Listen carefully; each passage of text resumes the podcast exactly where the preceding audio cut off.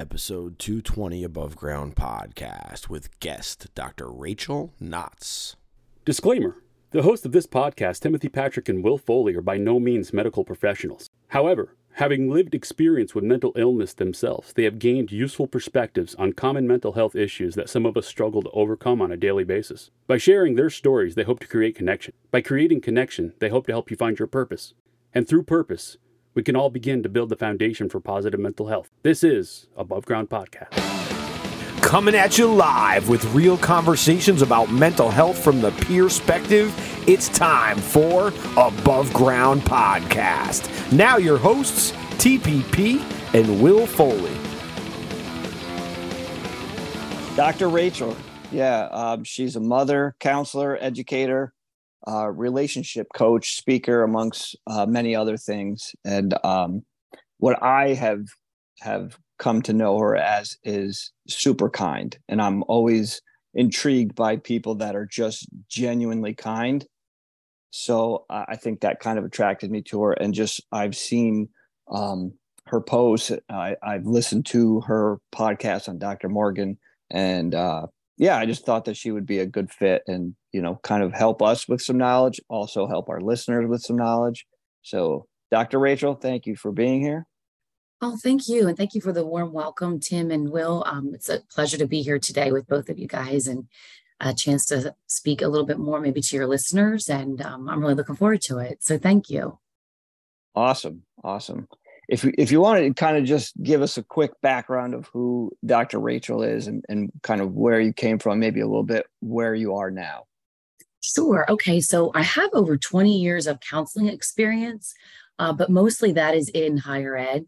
Uh, I do work at a local community college. And so a lot of the people that I work with on a day to day basis are um, typically young adults. Um, some are the non traditional students coming back to school but because we are located where we are and we're a community college, we see a lot of different um, experiences and stories that come in with the students. So there's there's definitely the academic piece, but there's also the social emotional counseling that goes on on a daily basis as well. Um, and then, so my background is in counseling, um, individual and family studies. But then about two years ago, I found uh, Dr. Morgan, as you mentioned, uh, Tim, and she has a wonderful coaching program that I am, I just have the pleasure of being on staff for. So for about the last two years, I've really grown in my role as a relationship coach there. And the work that we do there is grounded in attachment theory.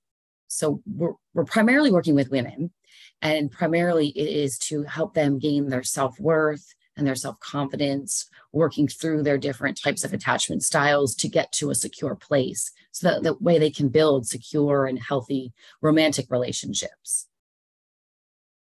And so, actually, to answer the question too, what brought me here? Um, so I I had mentioned on another podcast before that I had gone through a divorce several years ago, and it was a really low point in my life. And uh, having young children at the time, you, you feel like you're stuck or you're in a dark place lots of shame around that. And so i decided i needed to put my my stuff into myself into something positive.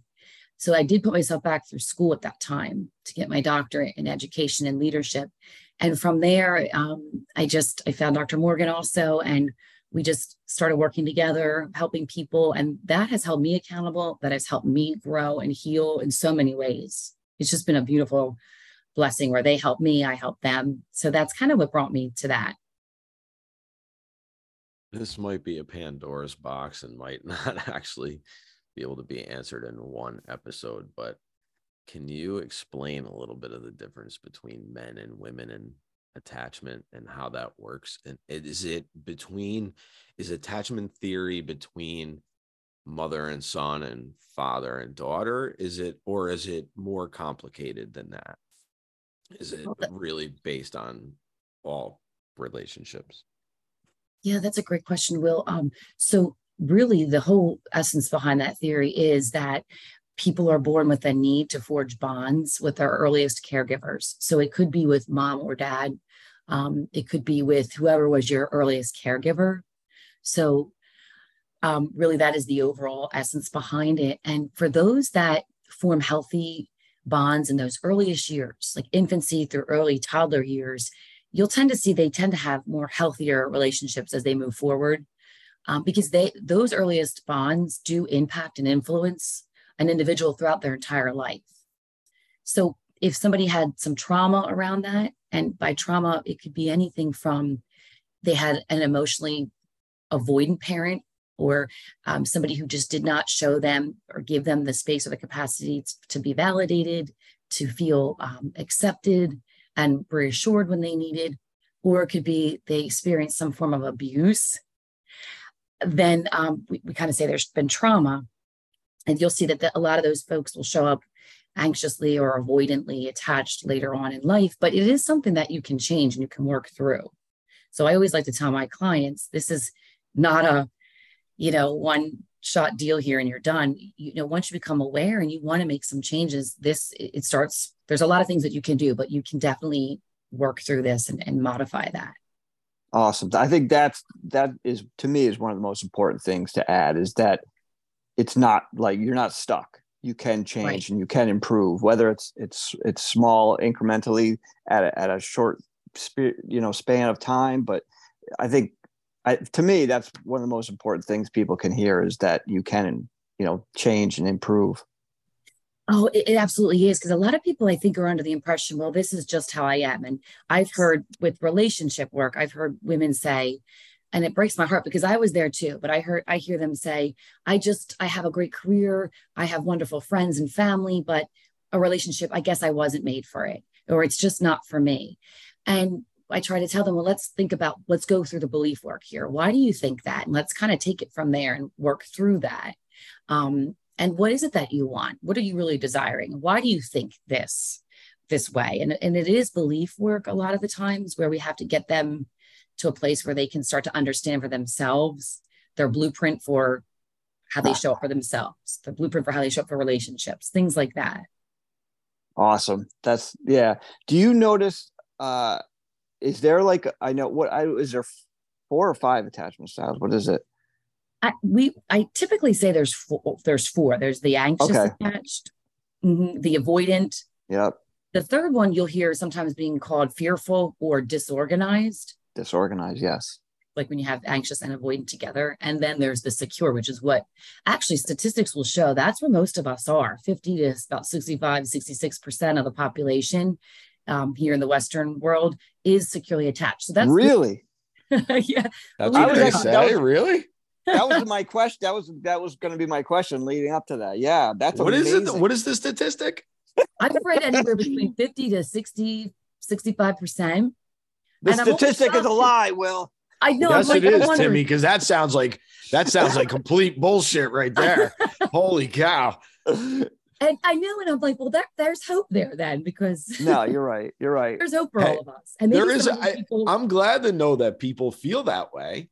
I mean, is it that could it be that we are still not actually uh, is it could it be that we're actually avoiding the real definition of what these things are because we don't want to face them and that's why it's 50 to 65 percent yeah it's a great question I, I don't mm-hmm. know i would like to think that a lot of us um, maybe in the last several years have realized that this is an area where we want to do some work on so maybe we have a lot of healed individuals that are, you know, now moving more towards security. Well, I wonder, and maybe it is a generational thing too now, because maybe we're experiencing more younger people in that demographic of mm-hmm. experiencing more secure attachment. Because what I've heard from some school counselors that I know and, and psychologists is that these kids will talk at lunch about what their therapists are telling them in therapy like they will sit around and and compare like oh my therapist said this. Like they openly talk about it. So i wonder if the generational gap in is finally starting to catch up in statistics because a lot of those younger generations are starting to be 21 where they're going to start getting counted in a lot of those statistics yeah, that's a, a very great point. And I wonder that too. It, it's almost like a mindset shift where it's not as much as a, of a stigma anymore to you hear people saying that, that they're in therapy or they're in coaching. Um, and it's, I love that it, the stigma is kind of becoming more, more reduced over time with that because it's, it's just part of your i tell people it's part of your overall health care plan you know your mental health is so important as you guys both know in the work that you do and so it could be that very well that whole shift yeah everyone has mental health. We just don't Yeah. all have mental illness and right right. although i think a lot more people have mental illness than will admit. But i know why this is and i see it because i work in it and i understand why people don't want to be caught in some of this stuff because it is very Right. hard to get out of. I was i want to kind of turn it into your relationship work.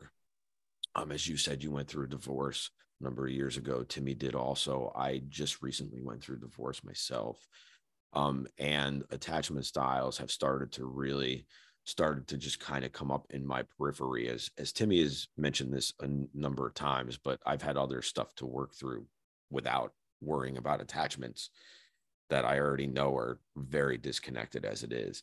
And I'm just kind of wondering how does our attachment play into our divorce style because me as a guy I kind of I didn't not expect it. So I was already sort of preparing myself. So I had found conscious uncoupling, which uh, Katherine Woodward Thomas had written a number of years ago. And I had found that program to be very helpful for me because I kind of looked at it in a different way, in a positive way for both of us to kind of start things fresh and and become new people that we need to be but how does that play into our divorce style our attachment style early on because So- my parents' marriage was a complete disaster and their marriage completely blew up. So I had no good, like, real role models for this. And I've seen way too many people make bad decisions during these times. So, how does that play together? okay yeah so so you're wondering um will how does our attachment style kind of lend itself towards when we go through an experience like a divorce. And i think that it really impacts it a lot. I'll hear in my in my role of, as a relationship coach with the women that i work with that they will say to me all the time i didn't have any good role models. I don't know what a healthy relationship looks like. And so um whether it was directly or indirectly learned um, they don't really have a basis of what what is that supposed to be like? They know that this didn't work out whether it was a divorce or a relationship ending. And so uh, we try to tell them well to what do you feel like for yourself once you get to really you get really good at knowing who you are and, and what you deserve and what you want? Because they have to do a little bit of work on themselves first. Then i try to talk to them about well then what does a healthy relationship look like to you? Like what would you feel like in that? What would you need? Um, because there's no right or wrong, right? It's really what two individuals are looking for. Um, and then, I, you know, a lot of that also is talking about standards and boundaries. Uh, What standards do you have for relationships? You know, what are your values and what priorities do you have um, if you're looking to build a, and create a secure relationship and a healthy relationship? Uh, because I do think that, again, when we understand attachment theory, those earliest bonds that were formed or not formed they they will impact us and we will take them. And that moving forward to early experiences that we have so our first romantic relationships maybe in our teenage years or our early adult years. So all those experiences coupled together are going to of course lend themselves to the experiences that we have maybe in our marriage what we believe what we what we know what we understand. Um so does that answer your question Yeah, yeah, it does. Because I it was kind of a bro- and I I think when I actually after I spit it out, I was kind of like, oh, where was I kind of going with that? I apologize, and I apologize for the curveball because I I had I had a specific thought, and I I may have not conveyed it either as well. But yes, you did answer what I asked you Okay. to answer because I I I never realized how bad attachment styles are, but I didn't realize is it have you found and i know timmy's dying to ask you something so i just want to ask this real quick have you noticed because when you go through the attachment styles i notice i'm a little bit of all three of the bad ones Mm. and i'm just wondering if you notice that a lot in your clients or if it's or if that's a male female thing like i'm curious to see They're or not bad, we're- Will. They're just different. I, I like that. That's right. They're not bad. Oh, Well, I, I'm well, yes, I but I'm just saying that they're okay. To me, they they're negative because they have been negative. you know right and, and you're trying ultimately i think we're all trying to get to that secure attached place but yes we see um, i tell people all the time it's not unusual to have you might be predominantly and want say anxiously attached but you're still going to have a little bit of um, avoided yes. and a lot of people will tell me i'm disorganized but i try to remind them that that one is really that's a tricky one but usually you'll see that um, in people that have a lot of heavy trauma that they haven't worked through the disorganization for me comes from the depression and it comes from the anxiety that and the the hypervigilance that I've experienced much of my life. Even at 51 years old, like I still haven't quite gotten the nervous system where it needs to be for certain things. Yeah, because I'm and I'm working through like we're all working in through yeah. stuff, you know what I mean? So right. Timmy and I are work in progress. We get to do this every week. It's yeah. like I'm working every day on this. So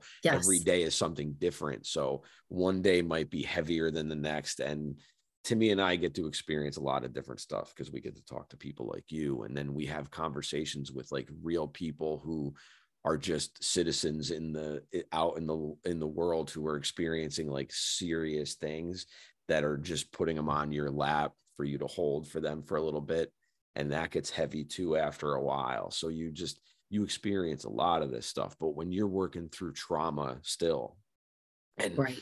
how, uh, when there's trauma in is it the early is it those real early stages of infancy through five four five that really set the foundation?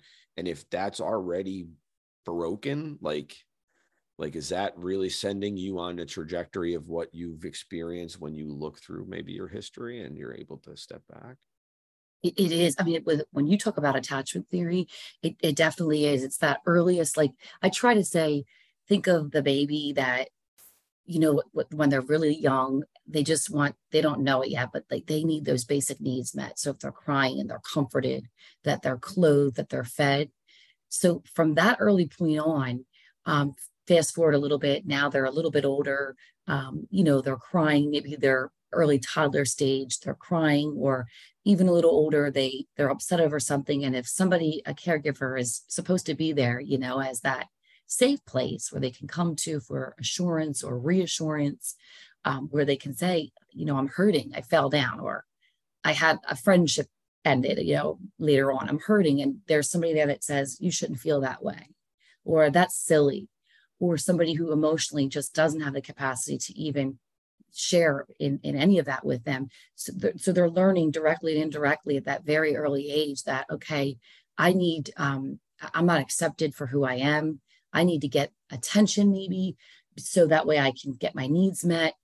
Um, and I'll see a lot, I, I do see a lot of the women that have had some negative um, attachments with their fathers. I will see this later on where they're showing up. Um, they're usually going after men that are emotionally unavailable partners because they're they're constantly looking for that validation. They're trying to seek um, attention, and then when they don't get it, it's like they're they're continuously striving for it. It always amazes me, but they haven't healed that. They haven't worked through that, and so for them, that's what they're used to. They're familiar that's what they've always been used to that they're going to strive to get this attention from dad now it's from a potential partner um, and so to go back to the original question there will like i don't think it's necessarily different for men and women i really think a lot of it is our experiences that we've had and i do think a lot of us go through more than one i mean i can speak for myself i would say i had been predominantly anxiously attached and then working with Dr. Morgan a little bit more closely, I started to realize, man, I had a lot of avoidancy too. I don't know if it was as much, but then I would think I had I had past partners tell me that. And I used to say, I'm not avoidant. But as I learned more about it, I realized, yeah, I, I would show up both. But I could tell I was more anxious at one point. But you know, I did have both tendencies there. And like you said, and having the background I do also, it is something I have to work on every day. We are definitely not healed and then miraculously now we're secure forever. It's something that we have to do. It's part of our self care routine every single day, our mental health and, and working on our self worth. Exactly. I think personally, that's where it all stems from. I think if, if you work on yourself and get a good foundation of self worth, self love, I, I mean, I mean, obviously, there's going to be hills to climb and steps, but they're not going to be as um, intrusive. They're not going to be as big and heavy. That's just my opinion, but. I agree too with that because a lot of the tools that you learn as you're working through this stuff is when I get to something or I'm triggered by a behavior or a thought, I know how to course correct or I know what to go to for practicing self care to self soothe. That's a big one that we try to teach our, our clients is that, okay, when you're starting to feel anxious and hyper vigilant, maybe let's take a step back. Let's figure out how we're going to regulate ourselves here. Um, because at the moment you're dysregulated, you're having all these thoughts, they're spiraling out of control. So let's figure out the tools that we have. How can we bring ourselves back to that place? So the, the hope is that it becomes a little easier to do and we can get back there a little bit sooner than, than right. we had in the past. Even even gain some mindfulness and as it kind of onsets, you might feel it or notice it and then you know I mean get a little bit of a jump start on it, you know, so to speak. So it doesn't because as you know, you kind of just said it, as you become engulfed in these feelings and, and, once you're at that point it's very hard to even go yeah i do have tools you know what i mean? Because you would think you have these tools and then you, you, jump in the water and you're like i have no tools. Like i'm already done i'm done. I know and when you're in that emotionally like highly dysregulated state it is hard to just kind of take a step back and say right where i have this toolbox here like let me see what i can use in this moment so it's the mindfulness is so important too and what we try to teach our clients too is we, we have um, affirmations, um, a morning alignment routine where I tell them, make space during your day. Maybe your sacred time is in the morning before everybody's up and you're out for work. Maybe it's sometime midway through your day, but take time to either meditate, take a few minutes to yourself, maybe check in and see, how am I feeling? How's the day going? Um, what what am I feeling? Because a lot of people don't even know how to feel. And I hear that. I don't know how to feel. I just know I'm upset, but I don't I don't know why. I don't know where this stemmed from. Uh, so it's it's really checking in and doing that full body check. Like, how did your body feel? What are you feeling emotionally? What's going through your head at the moment? And then a lot of times when you can, breath work is great for that. Then a lot of times you can get to a place where you can start to think a little bit more rationally to be able to pull out those tools that you have to help yourself. That's awesome. You kind of touched a little bit on this um, a little while ago when you were talking, but um, do you? I don't know if you had noticed or even thought about this. Um, you had mentioned you might have been like a anxious style before. Do you did you notice any like uh, change or shift after the divorce? Do you think maybe the divorce added some stuff onto that? Is that even possible or? Oh, absolutely. I had my because my parents are still, God bless them, here and they're married 46 years tomorrow. Wow. And they would say to me, uh, you know, we had a great childhood. And they said to me, um, my mom had said to me at one point, not long ago, I don't understand why you're like this. This was before I felt like I was working on myself. And she said, Didn't dad and I give you what you needed emotionally? Like, what happened? But as I started to understand this process a little bit more, I realized a lot of it for me was going through that divorce because I was married very young, like early 20s, married for a while, had kids. And I think the process of that unraveling and working through that, and th- uh, there was a lot of shame for me around that too. Uh, just growing up in the culture that I did and being like the first person divorced. Um, I think a lot of that added to my anxious attached style. And for me, it was I didn't trust anybody for a long time. I was hyper vigilant uh, fear of abandonment was huge there. So you say you agree. And so I have a lot of women that will say, because uh, we have them do a relationship inventory of all these impactful relationships that they've had. It could be romantic, friendships, siblings, caregivers. And someone will say, My childhood was fine. But when we dig a little deeper, it's like something came along, you know, to kind of throw us off course. And it's okay. But now we're aware and self-awareness is the first step and it's huge. Yeah. And then we can you know figure out how we're going to get back on track from there. Well speaking of getting back on track first i just want to be cognizant of your time. How are you doing as far as time goes? Are you good for i'm another... good thank you. Okay. All right. Um question. Because you're a coach and we are all about tools and we have talked a lot about self-love and self-care is there a first step for us that are just starting to pull the rocks apart and starting to see some light? Is there the first thing that you would start to say what you should do if you need to find more self-love for yourself? Like if you're starting to rebuild after after say a divorce or grief because grief is i mean that's grief it's just different types of grief so right. um can you just maybe give us like the first step or maybe the first like just lead us out of that first hole just to give us just to give us a little bit of light? Yes i love to start with belief work. It, so i would say what is it that you have been telling yourself? It's hard to do this because there's there's a lot of pain around this and suffering but you have to get to the root of do, do you even know what you believe? Because if if you're telling if the story that you're telling yourself constantly is negative negative then you want to be aware of that because now we got to find out how we're going to pull ourselves out of that hole. So what is it that you are believing about yourself at, at, at this time? And um and what do you see for yourself future and forward thinking um and maybe you move from that to expand a little bit to okay so what is it that you believe about relationships? And at that moment it might not be very very pleasant but let's these are limiting beliefs that we are holding on to. So let's think about what are they? And then what can we now look towards as far as like empowering or shifting those? Even if you don't believe it yet do you have an idea of what you would like to believe for yourself moving forward for a relationship down the road um, I, I think before we get to the relationship piece though it is like all right what are these limiting toxic beliefs i'm holding right now about me? Where do i want to be if i can get myself to a place where i'm, I'm healthier? Um, and then at the, and part of that too is you know a lot of times there might be maybe that's journaling maybe it's meditating and reflecting on that.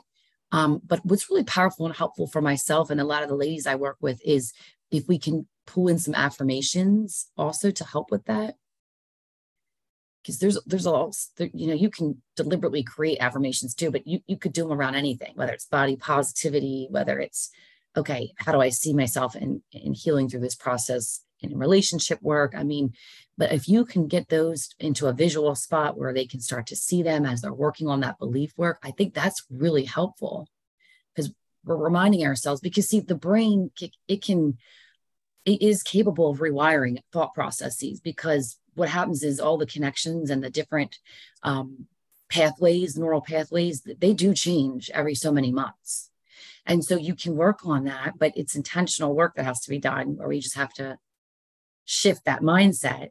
And it doesn't, and I don't like to tell people, oh, it takes 14 days or 21 days. It's like I say consistency. You will get to a point, and I am, I am a believer of this because it happened for me. I was like, this is such crap. I don't believe this is going to work. I want to believe this, but I don't believe it. But I stuck with it. And one day I turned around. I'm like, I, I really believe this about myself, about relationships. I was so just going to ask you. I was just going to ask you that. I don't want to interrupt, but when you talk about the affirmations because for me i've i still try i but it's it sometimes i you know i don't believe it me, um, me neither I'm, I'm, me neither so i guess my question would be is do you find it often that even let's say with you like when you started you know is it is it hokey is it kind of like i'm like i'm saying these things but nothing's changing like so is it is it is that a good point to start? Even if you don't believe it, continue to to to do it. Oh my gosh, yes. I have so many okay. women that will tell me that. They'll say, I just feel like so cheesy, or they'll say, I just don't, this isn't, this doesn't feel right. And I was there and I tell them consistency is the key. And maybe you want to write it in a way where it's as if it happened. Like I um you might say, I am enough. Even if you don't believe it, I tell them, say, I am enough. Speak it as if it's happening over your life right now. Because if, and if you do it consistently, I mean, not like once a week, I tell them, make this part of your sacred morning. Maybe you, you're the type of person that on your drive in, you have to, you've recorded it and you hear it, you play it back. You know, put it on your mirror, tape it somewhere where you can see it. But once you start saying it, you are going to it's going to be a mindset shift eventually where you're going to start to believe that. But it, it does take intentionality. It does take you deliberately making space for that deliberately creating that and is what i tell them. It's kind of like manifestation where it's like if this is what you want you're going to put that energy out there. You're going to deliberately bring the intention and action together. And eventually it's going to come back to you where you're going to start to believe these empowering beliefs is what i say So yes, um, Tim, it's it's definitely consistency is the key here. That's awesome. Thank you for mm-hmm. answering that. Sure. It always seems to be it always seems to get in the way for me. It's like uh, you know, like I'll start and then I'll get those. It's it's it's the going back to the belief. It's the thoughts and the judgments that I place onto them. I'm saying them, and then in my head I'm going, oh, okay, here come the judgments and whatever I put on top of it, and then and then I just throw the ladder down and say, okay, I'm okay, yeah, I'm done. and that's a lot of people have that same experience. And I think if we can get to a place where we talk to ourselves like we would, remind yourself, I'm going to speak to myself like I would to a friend because we are our own worst critics. So if we can get into that mindset, I'm going to speak to myself loving. I'm going to show myself grace when I need to, um, you know, forgive myself where I need to, because I would do that for my best friend, right? So why can't I show that to myself? And it's very uncomfortable for a lot of us at first. But if we can kind of remind ourselves of that, um, and, you know, some of the stuff I do too with the women I work with, a lot of it is body positivity. They have um, like body image issues. And so we really we create different affirmations, statements, um, principles, because they might be longer than an affirmation about, okay, let's get some body positivity going here. And they tell me they feel a little weird saying it, but through time, I think they start to believe this stuff and it really helps them heal those former judgments that people had on them. A lot of times they're just taking on what others have projected onto them. Mm-hmm. I'm working on the bos- bot, uh, I'm working on the body positivity right now. So, so men go through that too, huh? Oh, oh ab- absolutely, oh, absolutely. Okay, Are you kidding just, me? Of course we, we go. Do. We just we.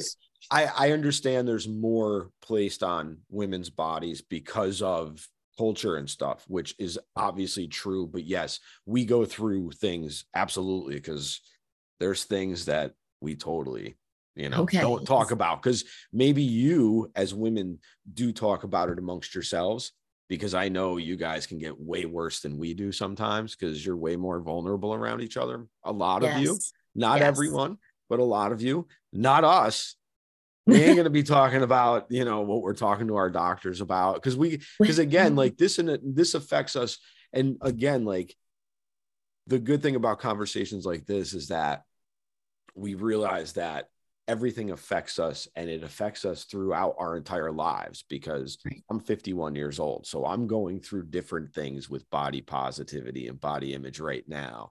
And as a divorced man, I'm going through oh, a lot yes. more of those things. So, how does that play into the situation when it comes to body positivity with some of your clients as far as females go that have just gone through divorce? Like, how does that start to affect their rebuild? Oh my gosh, that's huge for a lot of them. So a lot of the women that I work with are all ages, okay? Anywhere from I, typically see like early 20s all the way up through later on, um, you know, middle adult age, all kinds of experiences. Majority of them are high functioning women professionally. Even just talking to them, I can tell they're they're pretty bright. Um, they've had a lot of great experiences, but they're they're struggling with romantic relationships it's going back to the attachment stuff that we talked about but there are some that as they go through divorce um and, and any age i've realized too any age they all think that they're on this time crunch now. Um especially the middle-aged ones where i need to figure this out because if i don't meet mr right soon my time's coming you know there's a timeline. There all the good ones are gone i hear or um, they say if i don't find somebody soon i don't want to be single forever on my own forever. Some of the younger ones will say, um, I thought by now I'd be married with children and it, I just ended my long term relationship. And so it's trying to tell them that we can't control those outcomes. Like we can set a deliberate intention for what we're looking towards working on. And if that's what we want, that's great. But we we have to relinquish a little bit of that control over how it's going to happen and exactly when. But that's it's difficult for them to see that. And then I go into trying to keep that abundance mindset. And for some of them, they love that. But some of them are like, no, I don't, there's no abundance out there of, of, of potential partners. And I try and tell them the universe has energy constantly. So there's not just one person for you. And I tell them that you've gone through this experience. And believe me, I know I've been through it too. And I say, but if you keep that abundance mindset, it's going to really it's going to determine the energy you're putting out there, the intentions that you have for yourself, which hopefully is going to come back to you in the ways that you're looking for. Well, you said something that I don't think most of us think about. You said deliberate intention. And that's that is not something that a lot of us, at least unless you're really, you know, in tune with your relationship, are going to experience in like a long-term relationship. Because I think at some point we just get stuck in the dailies. And and those dailies, though we have to be that has to be part of our lives because that's what those things are. I think that those crush us because we forget how to dream and we forget we forget the kid in ourselves. Yes. I had a I was having a conversation recently about Jung and about how going back to some of the things that we do as kids are all about us trying to get back in touch with our with our our young self and trying to heal those parts of ourselves and I've been experiencing a lot of that I'm going to tell you, I'm a closet WWE fanatic now again. So I've been like, well, I just like I'm watching SummerSlam and, and stuff like so. Like I, I'm exp- like there's just different. Like I, I got a skateboard this year. Like just I'm doing stupid shit, oh. just dumb shit that you know I did as a kid. Not stupid, Will. It's fun. No, it's not stupid. You're right. It is fun. I was actually right. I actually had the pads on and was skating around the driveway the other day, and hmm. um, and, and it's fun, but I didn't realize that I was, and, and I've been trying, and I've been on this healing journey for, for now a few, for actively for about five years, like where I'm really doing this work all the time. So oh, it's great. awesome to talk to people like you and things. And I, I don't want to keep you all day. Timmy, this has been such an awesome conversation. I have a um, que- I have some que- I have a question. Perfect. No, I can't. Perfect. I have to. I have to. I have so many questions, but I will. I'll try to contain them. Um, just because you know we're we're we're talking about relationships, you you you do that with your some of your work, um, and there's a lot of I don't know stereotypes and stuff like that out there. Do you feel because there's there's that you know love is all you need, and I I I don't buy into that, but I just kind of want your take on, you know, kind of like if you what you see a lot in your work, but also what's needed. I mean, I know it's going to vary for for people, but like what's needed for a a good relationship? Oh, yeah, it's a great question. I'm going to do a little name drop here. That's okay. Go ahead. Go ahead. So Jay Shetty is a fabulous author, you know, speaker. Um, and he had recently put a book out something about the eight ways to connect with love or something about that. If, if you Google it, I, I have it. I just don't have it with me at the moment. Um, the eight laws of love, I think it is. But it is so good to read, um, Tim, because it talks about, I think when we hear the word love, everybody right away thinks romantic love, but it talks about loving of yourself, how to then love others, not even romantically, but family, friends, others, um, just people you come into contact with. Yeah, the eight rules of love. That's it. Thank you. Great book to read. I'm, I'm reading it actually for the second time. And so, um, and and Tim, that's a good question because I think that that's something too that would be individual for everybody to answer. Um, for me, I think that it means first and foremost uh, loving yourself because when you can love yourself, I know that okay, I'm not perfect. I know the areas that I need to work on, um, but I also know the areas of of myself that that are so great that I can give and would love to be able to receive in a relationship. So once you know like about yourself um, and that what you're looking for, I think there are going to be some key steps of do you do you want something like what are your values? Do you want something that's going to be reciprocated for you? So if you're putting out certain things, are you looking to have that reciprocated? Um, what are two, three core values or standards that you know you definitely need to be for you to be successful in a securely attached and healthy relationship. So if somebody can't answer those and they say, I don't know, then I, I want them to take time to really sit with that and start to figure out, okay, who are you and what is it that you would like? You know, and, and I think that that changes. Like in the beginning, uh, you know, when we were in our 20s, maybe our 30s, a lot of the women will say they wanted the bad boy image and they tell me what that is. And then it's like, okay, now fast forward. So I'm in my 40s. And It's like, well, that's changed my priorities a little bit there. And I would think that you have to know that though. you know, and um, somebody had recently said to me, Well, what's your type?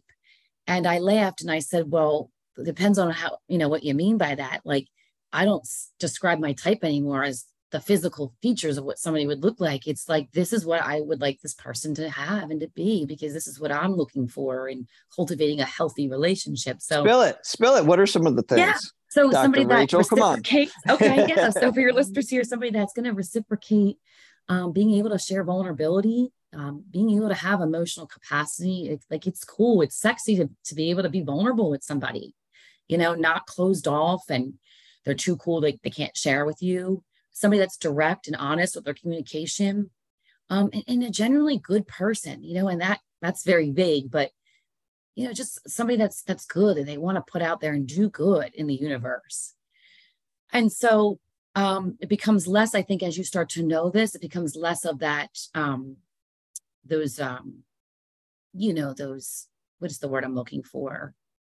Where it's just um, like the shallower just kind of because uh, i hear people saying well I say like superficial. Superficial, that's the word. Thank you. Okay. Becomes less of that, becomes more of knowing who you are and what it is that you you're looking for, I think. So that is the long answer for you there, Tim.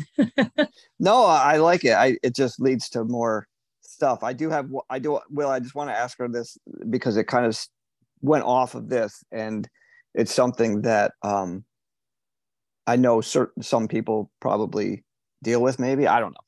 But um what like let's say you do these affirmations and you um because i per i personally have done the values and all that stuff i actually like wrote it on a piece of paper and like wrote yeah. down these things that i'm looking for and that i would like um but what if you do all this and you do and and you come up with these affirmations and you say i am loved and i am strong and all these things and then you know it's almost like embarrassing to admit, but like, what if you go out into the world and you, there is no reciprocation, there is no um, validation that you're you're strong and, and you're this and you're that. When you come across these things, and and maybe other people are different, but like, if you come across two or three, four or five, and then you're by the seventh one, you're like, you know what, like, maybe maybe I'm not. Maybe you start questioning yourself. Maybe I'm not these things. And maybe I'm asking too much, or maybe setting boundaries is is keeping me from something but i don't know you know? Do, does that make sense? It does. It's really good because when uh, i do a lot of work around boundaries too and i try to tell them like start off with a whole list and there's going to be a lot you say and then i say okay wow that's a lot. We want to narrow it down. What are going to be things that you know you can be flexible on? You know like this is like not a hard boundary. You'd like to see this have this in a partner but if not okay i can live with it but there should be maybe two, three, maybe a little bit more, depending on who you are. These are hardcore values standards that you're not willing to move on. And when I've gotten into that, it has helped me a lot. It's like, okay, there's a couple that are like really hardcore values or boundaries for me. And if I realize a few dates in that that's something I can't live with or live without, then I'm saying I, I, I need to move on. Other things though, Tim, it's like, okay, I can be flexible. Maybe it might be annoying or you know might be not ideal at first but this isn't going to be a deal breaker. So i think again is getting really good at what are those few hard boundaries that you just aren't going to move on when it comes to boundaries. And then when it comes to the affirmation stuff that you're saying i think you just have to get to a place where you truly believe it. You don't need the validation from others. Um, one of the things that i have really started to believe is i don't need outside approval. I approve of me I do have a strong faith. And so it's like, I approve of me. I know my creator approves of me. So if I'm not hurting anyone, I don't care. If you don't approve of me, that's, that's your opinion and your choice. I used to worry so much about that. And now I don't worry anymore. It's so great, but I had to get to that place. Yeah. So if you're out there telling yourself this stuff and you're believing it, and then you're like, I don't know if anybody else is, it's just stay firm and I don't need anybody else's approval because this is me. This is who I know I am. It's not easy. it sounds like you have to have an awful lot of wisdom and self and self knowledge and willingness to ask yourself those questions. So that I I'm wondering from you as we start to wrap this up does this do you notice does this maturity catch up to us all or do you notice that some of us are still fighting for this maturity later on Oh, that's a good question. I like that. I think it does take wisdom. I think it can catch up to a lot of us, but I think that we have to deliberately, I, I like that word, deliberately want to do this kind of work. Because at 43, I tell my girlfriends all the time, I feel, thank God, better than I ever have in my life. And even though, you know, we're all fighting the aging and the, the changes, and it's like, you know, I, I know who I am now. I didn't even three years ago. It's like I know who I am now. I'm growing every day. I'm a work in progress, but I love the work that I'm doing. But I'm intentionally and deliberately putting in the effort and the time. And if I don't, like when I was on vacation here, I, I wasn't doing my stuff. I totally give it a few days and it catches up to me. It's like I need to get back to my stuff. So vacation was fun, but now I got to get back to reality. I take it that you're probably creature of habit, like most of us that I build routines and that have to have these routines just to keep going for what we do, right? Absolutely. I noticed that myself too. Uh, Will and I have both talked about this, um, you know, creating healthy habits and, and routines. But when you have, like, I personally, like Sunday morning, I'll, I, I won't go to work, so I won't be in that sort of routine. And sometimes I may forget to do, you know, some some affirmations or some some breath work, you know. But I pick it up, you know, back again when I'm when I'm at work in that mode. So Oh, That's that's, pretty- good. That's really good. And you know, even if we miss a day here and there, it, the, the idea is consistency Sure. as often as we can. and i think you know kind of going back to what you were saying with your even with your clients is i don't even know if the word was brought up but self-compassion uh, Mhm. for me is is huge it's like like you said like i'm worthy like i know that i i i'm a work in progress i have made mistakes but that doesn't take away from who i am That's exactly right. And self forgiveness for things. oh, That's, I mean, that's huge, especially, and we all have healed or are healing through divorce, right? That is huge. It's like, okay, so we were two people here, whatever happened, happened, but I'm not going to um, carry this around anymore. That shame. And when I could get to that place, it was so freeing where it's like, okay, I can forgive myself for my part. Um, I'm going to forgive the other person too, because that frees me. And um, I don't, who wants to walk around like that always? You're right. You know? I mean, there's a time when you're going to, right? And we're healing and there's pain, but then we have to figure out how we're going to channel that. And um, it's so good when you're self aware and you say, right, I'm a work in progress. I'm great, but I'm not perfect. And I will say that to people all the time, especially to my my daughter who's um, a, a young teenager now. I tell her, you know, yeah, I try to strive to be the best I can be, but I'm not perfect, and I don't think that I am, and I wouldn't want you to think that I am. And so, but but we can still love ourselves and know our worth, but know that we're still a work in progress. And I I just think that that's healthy because I don't think that we're ever. Um, I don't like even to use the word broken because I feel that we all go through different challenges and struggles throughout our life, our lives, and we will continue to do so. So I, I don't like to say you're broken and then you're healed. It's, you know, you're working on things. And when you need to, you're going to work through those. And then something else might come up, but then we're going to work through those challenges too. and there's always going to be challenges right i mean we're always going to be working on and overcoming i think with each challenge we may gain some resilience and some strength and and you know some some uh, acceptance and say hey you know what i i did it a month ago i was over that challenge now i have another challenge and just kind of accept it as they come That's right. And we have the resilience. So hopefully we can do that. Exactly. awesome Dr. Rachael, it's been awesome talking to you. super Um, awesome yeah I, Thank you. I will cut this. I will cut this part out because nobody needs to hear this part. But Okay. would you consider coming back on again at some point? Oh my gosh, I would love to. Okay. Absolutely. Awesome, because I'd love to like there's so Yeah. much. i I, I know there's so, there's so much stuff, and the thing is, is that like, like I, I've realized that like for all of us, like especially relationships are so important, and that and and and it's all relationships. It's not just romantic. Everything is interpersonal. everything, everything is a relationship. Everything is connection because that's what this is all about. So I just wanted to open that up to you and just ask you that as we are closing up.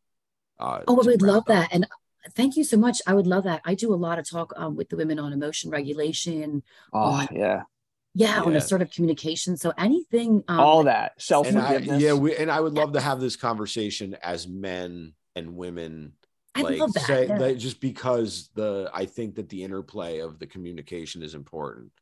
I see a lot of I see a lot of people like I see a lot of men coming out all of a sudden as like I don't I have no idea where these people are coming from online. All these relationship coaches talking about marriage. it's like a big thing right now, isn't yeah, it? Yeah, and I don't. So I don't. I'm not sure, but obviously, relationships are very important, and it it doesn't matter whether it's you know your connection to your spouse or or to you know like Timmy's and my relationship, just anybody's yes. relationship is very important.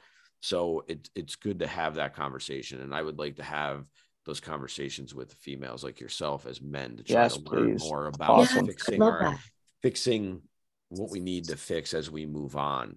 Cause because I think we need to grow together, right? I mean, that's how it you know, we yeah, to, absolutely. Yeah. Like we need to stop saying that there's not good people out there. We just, yes. Just there is good people out there. It's just that nobody has, nobody has come to the wisdom that they See, I like that too. So, so, far, you know? yeah, I like to think like that too. So I, I would love to. Anytime, guys, just let me know. Awesome. I appreciate it. I, I love the Thanks, well. That's privilege awesome. of being yeah. able to be on this with you guys. So thank you. Yeah, no, I was thinking about it because I was like, oh yeah, this is like because it, it's come up a lot in my, just like in just in just my daily life because the attachment theory stuff I did not realize was going to play as such a such a role. Like I had no idea because I never even thought about attachment theory. Well, and, and you know what? Because even in my schooling, they don't go into a lot of it with you. I mean, now really? Morgan, she did her research on it, which is where she developed her amazing program based on it. But they don't teach you a lot about it. I mean, you hear about there was like the strange situation. There was a study done, but based on all that, but you don't. They don't give you a lot. Um, just like a you know, in your in your undergrad, even my master's, I didn't get a lot of that. So weird. It's fa- I know it's fascinating to see. There's there's a lot more about that now out there. Good. really, yeah, what really and, got me thinking about the attachment stuff was the ACEs stuff. Like I did my ACEs. Do you know about the ACEs, the Adverse Childhood Experience Survey? That oh, Kaiser, no. per, Kaiser Permanente back in like I don't know if it was like the late 90s or beginning of the 2000s had put out had come to this survey called the ACEs, which is the Adverse Childhood Experiences Survey. Oh, yes, and it sounds they like had it as a criteria of like 10 originally. And I think it's expanded now a little bit to cover more stuff. But it was all about the trauma as a child, you know, whether you had a parent that was incarcerated, a mentally ill parent, an abusive parent, an alcoholic parent, all these So the more things. you check, so make you more the susceptible. more boxes you checked and the higher your score was, made you more susceptible to trauma induced you know issues such as you know such as a lot of the depression and stuff that we see in people and things. So but that yeah. really opened my eyes to why things turned out the way they had turned out and things. But then as i've gotten older and and i'm experiencing these things with my own child and going through repeating all the cycles that i needed to heal i knew i needed to do things differently yes then my parents wonderful? did it and stuff. Yeah it's it, but it's it's tough. It's it's difficult. It's hard sometimes. It is. It's it really is. painful and and but it's it's it's part of it. Like that's i think mm-hmm. i think the attachment um style stuff is it to me it's very similar to to like a mental health challenge where certain people are going to be more susceptible to it right? So maybe if let's say myself had had some uh, avoidant and anxious attachment styles. And then as i progress through life and the relationships i've had the situations i've been in the divorce you know those are going to make me you know obviously kind of bring that out i think. I and in my opinion. I think so because it starts with your earliest attachments but it's not just that we tell them too right. it's, it is early experiences with other relationships and situations that you've been in. Right but they're going to make those early early relations and attachments are going to are the things that are going to make you more susceptible you know what i mean? So right. kind of you could have right. Everything affects yes. everything that's exactly right. You're absolutely yeah. right. I agree. Awesome. But the positive of all this is to know i'm sorry um, no go right ahead. Oh absolutely no don't finish your thought the positive part of all this though is to know that you know we're not stuck there and if we just like with anything else when we're working on ourselves if this is something that we want to work on then there are tools out there and we can do it it, it might take a while it might be a little painful but it can be done so that's the beauty of it thank you dr rachael and thank you for yeah. the work that you do and yes, the Dr. stuff that you put out you. We, we, will put um, you can send us the links we will put the links within the show notes um, okay. and people can contact you women can contact you for your your um your classes and and counseling and coaching, whatever you want to call it. And uh, Okay. uh, you know, so just you know, in general, thanks for for doing your work and making the world a better place. Oh, and thank you both for the work that you do. I love the podcast. I love listening each week, and you guys are doing Mhm. great stuff. And I appreciate you having me on here. I really Oh, do. Thank you. Thank you for being on here. I know I'm sure there's probably some stuff that's kind of harsh, but you know, we It's are great. who we are. We are who we are. And We are you who we know, are. That's right. We Will. don't really make apologies about that. So Oh, that's but right. thank We- you. And thank you so much for being here and taking time out of your Sunday and things and, Oh. and for what you do and putting your light out into the world. Cause this is all about connection, man. And that's, we love making these connections. Thank you. Oh, absolutely. Thank you guys too. After we ask these three questions and wrap it up, can you just hang out for one minute? Yes. Okay, cool. So the first question is Do you have a favorite or a least favorite word? Oh, um, I think I would say my favorite word is hope. That I would say that, yeah, because I I love the, having the hope because there's always hope that we can change for the better, and there's always hope that things can get better. Awesome. Will Will Will is the spreader of hope. Oh, that's awesome. Yeah, I'm the, um, I'm the curator of hope. I like to consider us the curators of hope. That's what I consider us. Do you have a least favorite? Good. A least favorite word? Um, I think it's like a phrase like I can't or it won't, it, it can't happen. I don't like to hear that because we can make changes if we want to. It's going to be hard, but we can do it. Awesome. Love it. All right, so I have a very 2023 question, and I would, oh. I'm, I'm, I can't believe I'm even going to ask this, but I figured you're a relationship coach, so I'm going to ask this. so in 2023, as divorced people, do you have to date online to meet people, or can you meet people still the old traditional way? Oh, that's a good one. I think both. And I think it depends really on your preference and maybe where you live. So I have people saying that from big cities, they're saying they can't meet anybody organically. And i was shocked by that, but that's what I hear. So they do the dating apps. Um, I have some that will tell me they absolutely refuse the dating apps. And so they're trying to meet through friends or, or meet somebody organically. So really, I think it's a personal preference. So actually, I this kind of spurs another question, and I don't know if there's a quick answer for this. Have you noticed that with the dawn of online dating and the internet and and all these the ability to hide, has this created this new shyness or this new inability to actually communicate with people directly? And Yes. is, it, is it intimidating to people when someone older knows how to communicate and knows how to like eye contact like is this like is this a thing now have you found when you work with different different people Oh my gosh, yes. I tell them all the time, lean into it. That's what that's like my phrase I use is lean in because it goes back to the attachment. I got to just say, if they are avoidant, a lot of them are. I had a girl the other day reach out and say she met this guy. She lists all these wonderful things. I don't know where she met him or how, but then she said things like he's he's showing up secure. He's asking me questions. He's sharing. You know, he's making plans for us to go on dates, but and she came up with something that was really funny to me. And I said, Are you looking for ways to sabotage this? Because you're because she's anxious. I said, You're not, you're not, it's not familiar to you. It feels very strange, but you need to lean into this.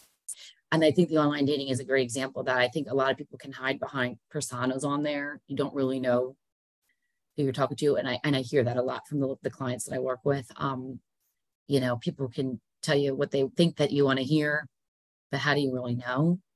And I guess it's like anything, you just have to get to know someone. But it does make it hard. you have to lean into it You have to lean into it. But we, I like to say, that's like- it man like lean to say into it that's the dating- there we go yeah. The online dating though, I tell them use it as a tool. Like it's a tool to meet somebody. That's all. And a right it's tool just to- a tool and- and a tool to to possibly kind of better yourself because you can figure out more of what you want and what you don't want and and possibly even communication you know because if we if we if you can tell your clients to quit ghosting us men then we can you know possibly have a better communication. I hear that. I sorry, hear that. sorry will i just slipped out buddy. I'm sorry. oh, sorry. Father jesus. Wow. Well that just got you ghosted again. I think the women get ghosted too, though. i'm just busting his i know i know. I'm just playing. I'm just playing. We oh, like to keep it lighthearted here. So this, this is great. So the last question is if there was something that you would like to see for mental health, something that you could do without any kind of restraint for mental health as a whole, what would it be? I know, and this is a, a really far um, ask and reach, but something reach away. Social, okay, something with social media. I, I feel a lot of women, a lot of women struggle with the comparison trap, and a lot of it is stemming from social media. And so, you know, I again, I tell them watch the inputs that you're that you're allowing in, and if you need to remove yourself from it or certain content, then then you do. And I don't know if men experience the same, but I know social media has been absolutely huge issue for for women. Mm-hmm. I has social media is social media worse? Have you found because you've done obviously you've done master's work and everything, so and you've sp- and and with all your coaching work, have you found that in in this day and age that the social media um facade of what women look like or are expected is far worse than what say the Playboy Cosmopolitan, like that original airbrushed, like sort of thing did. Like, I, I this is such a hyper, you know, a hyper sped version of that. Obviously, far reaches far what you could do back in in the 60s when a lot of this stuff started. But is it worse than what the Barbie doll did? Is social media like because like I've seen the Barbie movie like i i the barbie movie i thought touched on some very important parts and a lot of people are up in arms and the people are up in arms are the people i would expect to be up in arms so i'm not surprised um so I, i'm just i'm curious to know like as someone who does work in relationships and works with a lot of women if this is worse than what cosmo and those things may have done back in the day I think to some extent it can be because because of the access. It's just everything is so easily accessible now for anyone and anything. So again, it comes down to what inputs are you allowing in? Because if you know you can't handle, you know, if you're dealing with comparison issues, whether it's looks, whether it's a success in professions, I mean, whatever it is, then I tell them then you might need to remove yourself or at least stop following certain content. But I think it's just it's so easily accessible that it's hard to maybe so that's where i think it's a little harder and i also think that people nowadays are just there's so many people hurting and lacking that a lot of it not all of it but a lot of the content is people um, just trying to gain acceptance maybe um, prove something by look i thank you. thank you yes. thank you and thank i tell you. ladies thank look there's going to be a lot of people that look at your stuff right? You can see how many people look at your stories or your stuff, but how many are, are liking it? Thank so, you. This is amazing. Thank you for this whole question. This is great.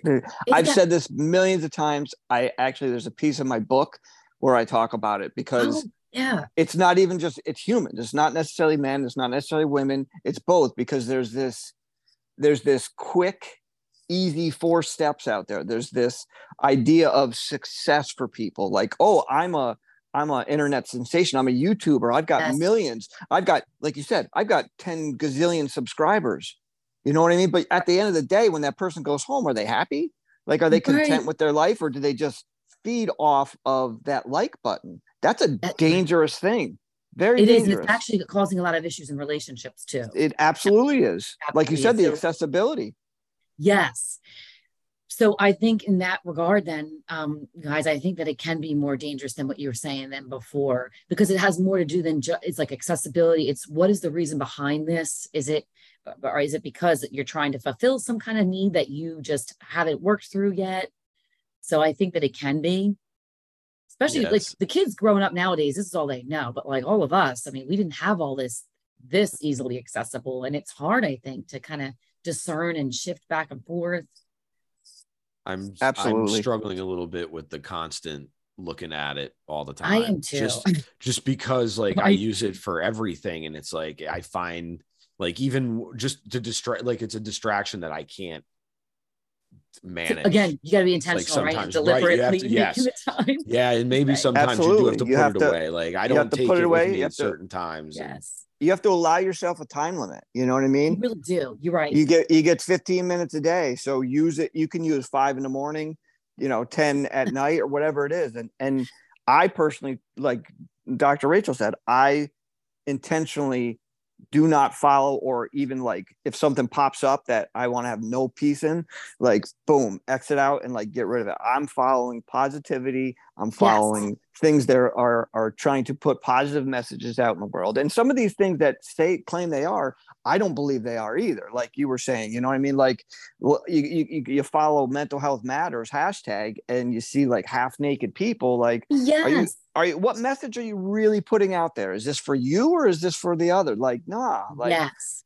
I think we've gotten off track and that's why I'm sorry it's I that's a huge no, thing I mean for me. society. I, am sorry. I meant oh. I think I'm so sorry. I meant society on track with what's important. Yes. it's it comes up in a lot of my sessions, and and I'm you know when we work on the comparison stuff and where's this low self esteem from? It is definitely not in that awesome. area. I think mm-hmm. it comes from us not in the in, the inability to be honest with one another. And now it's very dangerous to be honest and very dangerous in the world now to have like differences of opinions with a yeah. lot of things. There's a lot of people with a lot of loose, a lot of loose mouths and a lot of loose fingers that are very, very, un, very untrustworthy. Yes, you know what I, I mean. So it's like you gotta, you know what I mean. But that doesn't mean that you don't, you don't hold tight to what you believe. But you kind of gotta. Right. But we also got to be able to be free enough to, and I think that that might be another generation thing that we're starting to really notice now is that people of a certain age like us where we all fit into this same age range we have the ability to go out and actually talk to people where younger people do lack a little bit of communication skills as far as the direct one to one not everyone not everyone but some you can notice You're it because right. you see it in the store you can see I, it in your I interactions when you, like, every they're very, day. yes they're very uncomfortable with the eye contact they come into your office and they won't look at you and it's it is very, you know, it's, I think it is a generational thing right now. And I'll be honest with you, it's it unnerving to me. Me too. It makes me uncomfortable. It makes me uncomfortable too, because then I'm like, okay, now like again, like again, yeah. I'm off, I'm all for learning new ways, man. I'm cool with that. I'm whatever. But like, don't like you gotta you gotta come meet me halfway sometimes. Right, exactly. You can't expect all of it. You can't expect all of it. You got to bring right. some of it. Timmy, okay. another amazing conversation. Ah, it's extremely amazing. I think, you know, um, like you said, we're definitely going to get Dr. Rachael back on, but it, Timmy, get well. Be safe. Stay above. Thank you for giving us a listen. New episodes every Wednesday. If you listen on Apple Podcast, you can share, rate, review, and even subscribe so you'll never miss an episode. Other ways to support the show, follow us on social media, share the content, share our episodes. You can also buy us a coffee at buymeacoffee.com forward slash above ground pod. For further concerns, show ideas, or just to say hi, you can email us at abovegroundpodcast at gmail. Once again, thank you for listening and supporting mental health. Keep the conversation going and stay above.